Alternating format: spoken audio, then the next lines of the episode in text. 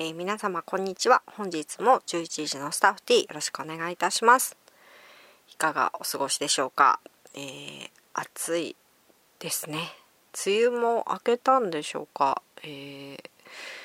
今夜はですね、もうクーラーをかけて寝るということなので、夏になればね、クーラーのないこの私の部屋がちょっと蒸し風呂のようになってしまう夏がやってきましたよ。はい、皆様熱中症にはお気をつけください。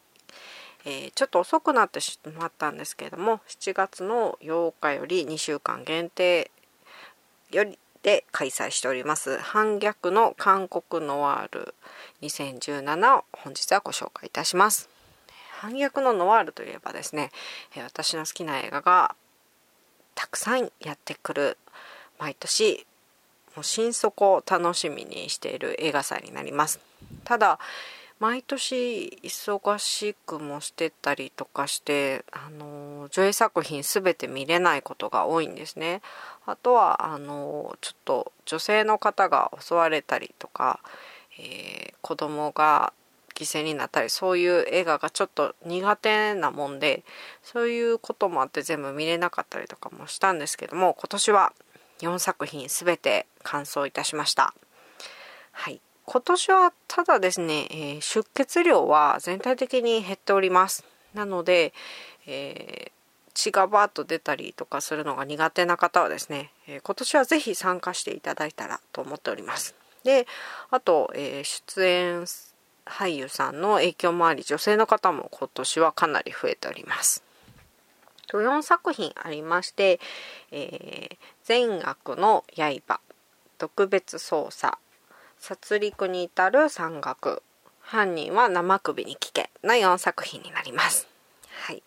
一番そうですね、よんさくひんどれもあのそれぞれ良さがあって面白かったんですけども、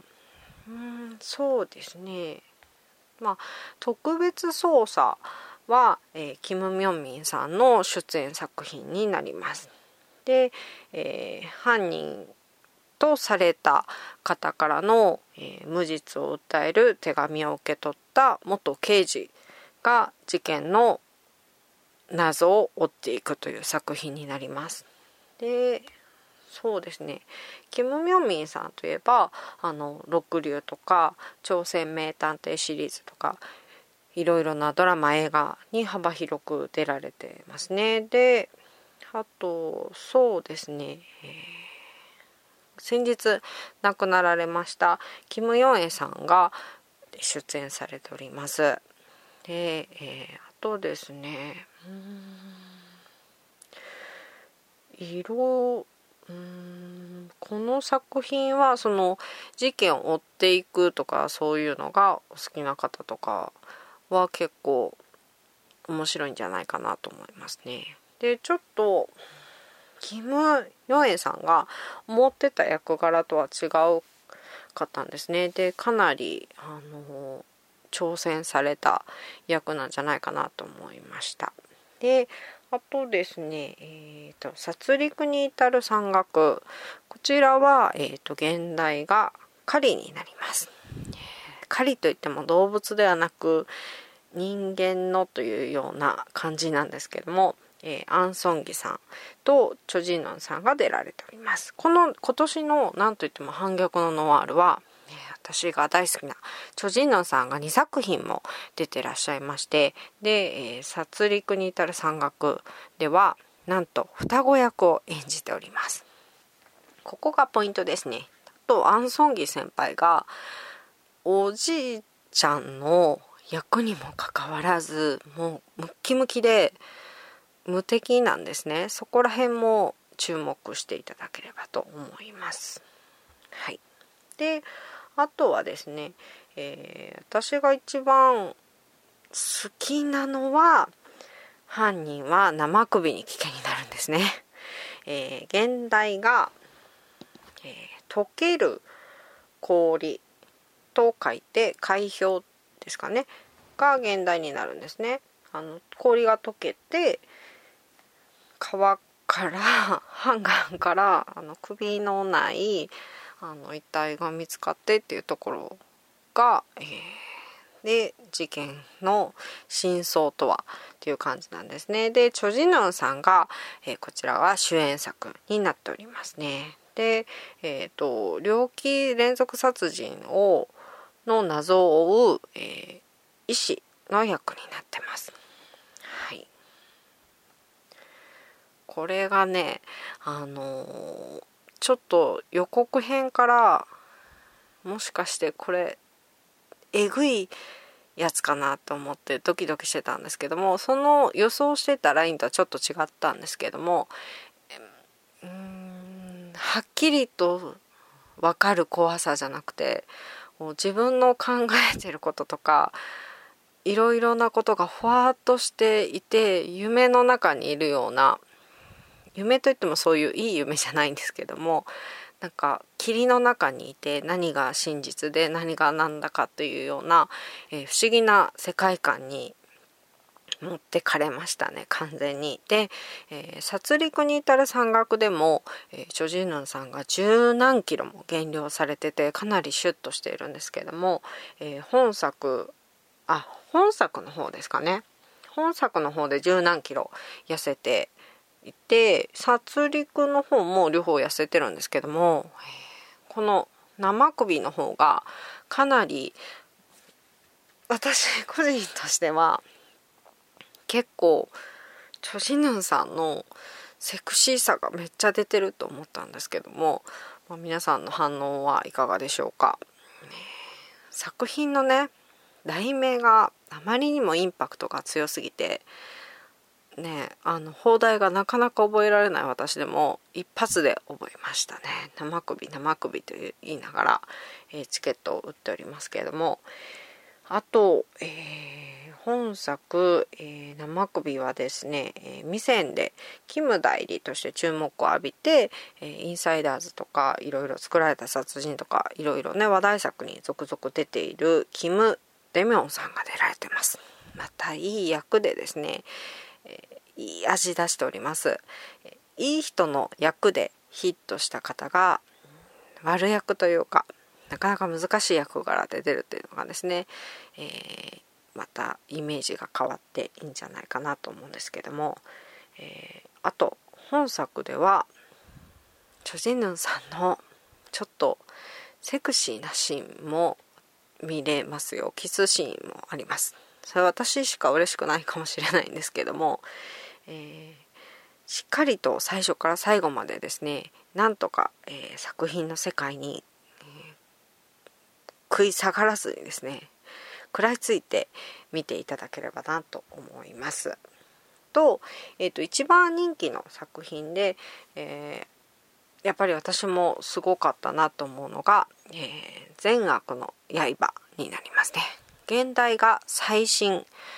になります、えー、こちらは、えー、チョンさんとカン・ハヌルさんというお二人が、えー、共演された作品になりまして、実話をもとにしている、えー、作品になります。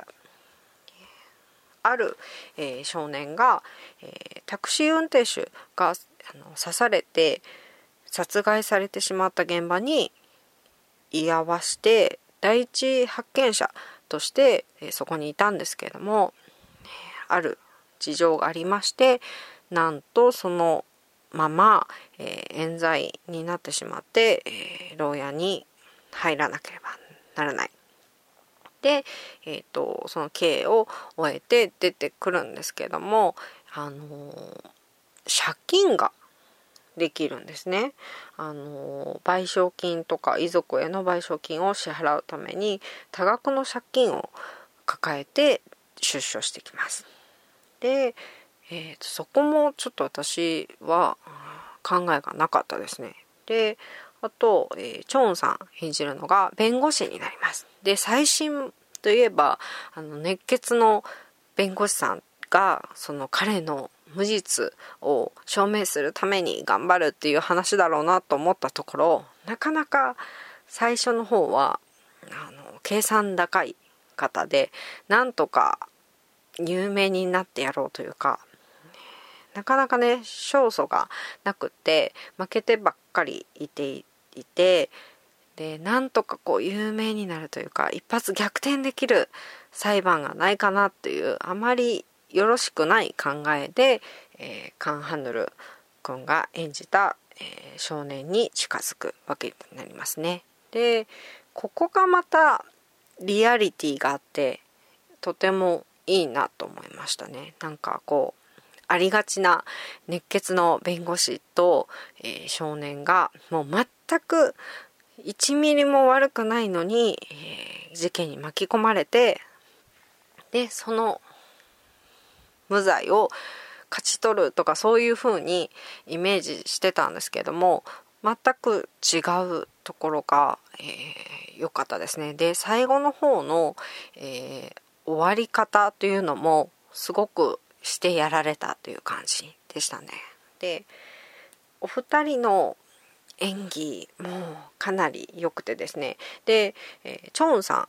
んの弁護士の事務所の上司がですねまた未選のあの方が出られてるんですね。はい、そこら辺も注目していただければと思います。で、えー、あとはお母さん役、えー、カン・ハヌルさんのお母さん役でキム・ヘスクさんが出られてます。ほとほぼほぼノーメイクで、えー、なかなかストレスのある生活が続いてえー、糖尿病が悪くなって失明してしまったっていう母親の役を演じられてます。で、なんといってもカン・ハヌルさんですよね。えーと、私は未選と二十歳で、えー、出会ったわけなんですけども、あとレイも拝見しましたね。どこからどう見てもイケメンドラマでもうキュンキュンさせてくるカン・ハヌルさんなんですけどもやはり、えー、演技派ですよね。本作ではもうかっこよさをもう全部隠しきって、えー、なかなかあの田舎のダサダサな、えー、少年ちょっと茶髪が入っていてっていう少年からまあ、刑を終えて出てきてまあねいい風には育たないですよね。で、えー、そういう難しい役どころも演じられてましてかなり良かったですね。カン・ハヌルさんの好きな作品で、えー、善悪の刃もいいんですけどもまたしちがつにもう一つ、えー、作品がありましてこちらの作品も本当に演技が素晴らしかったです。カン・ハヌルさんやっぱり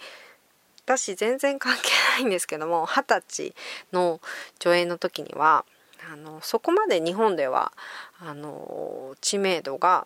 韓国に比べてなかったんですけども、えー、私はまあねこうみんな思ってたと思うんですけど来るカン・ハヌル君は絶対来ると思ってたんですね。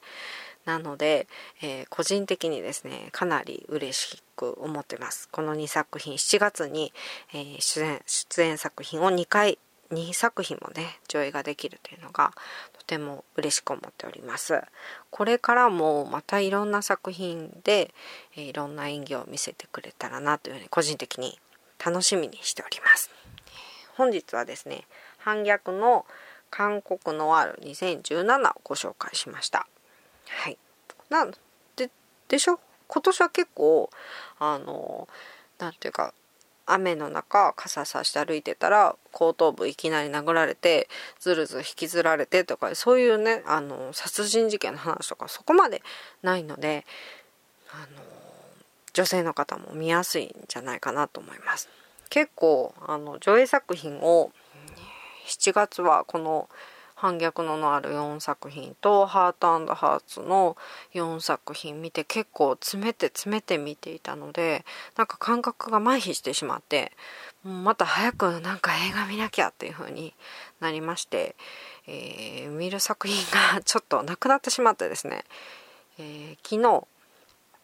えー、コインロッカーの女を見たんですけどもこれもまたね次回ご紹介できればと思うんですけども私のドンピシャな好きな作風ではあったんですけどもイケメン俳優さんが出られててあのー、もう役作品のその雰囲気からしてまあイケメン少年だろうがちょっと作品に合わせてなんかねそんな爽やかなまんまじゃないだろうと思ってたんですけども、すっごいキラキラしてまして、このアンバランスさもまた恋ロコアの女ぜひですね次回かないつかご紹介できればと思いました。かなり作品の世界に持ってかれまして、昨日見たんですけども今日もまだずっと考えてますね。はい、次は何でお会いするかわからないですけどワンデーかな。はい、またこちらで皆様にお耳にかかれればと思っております。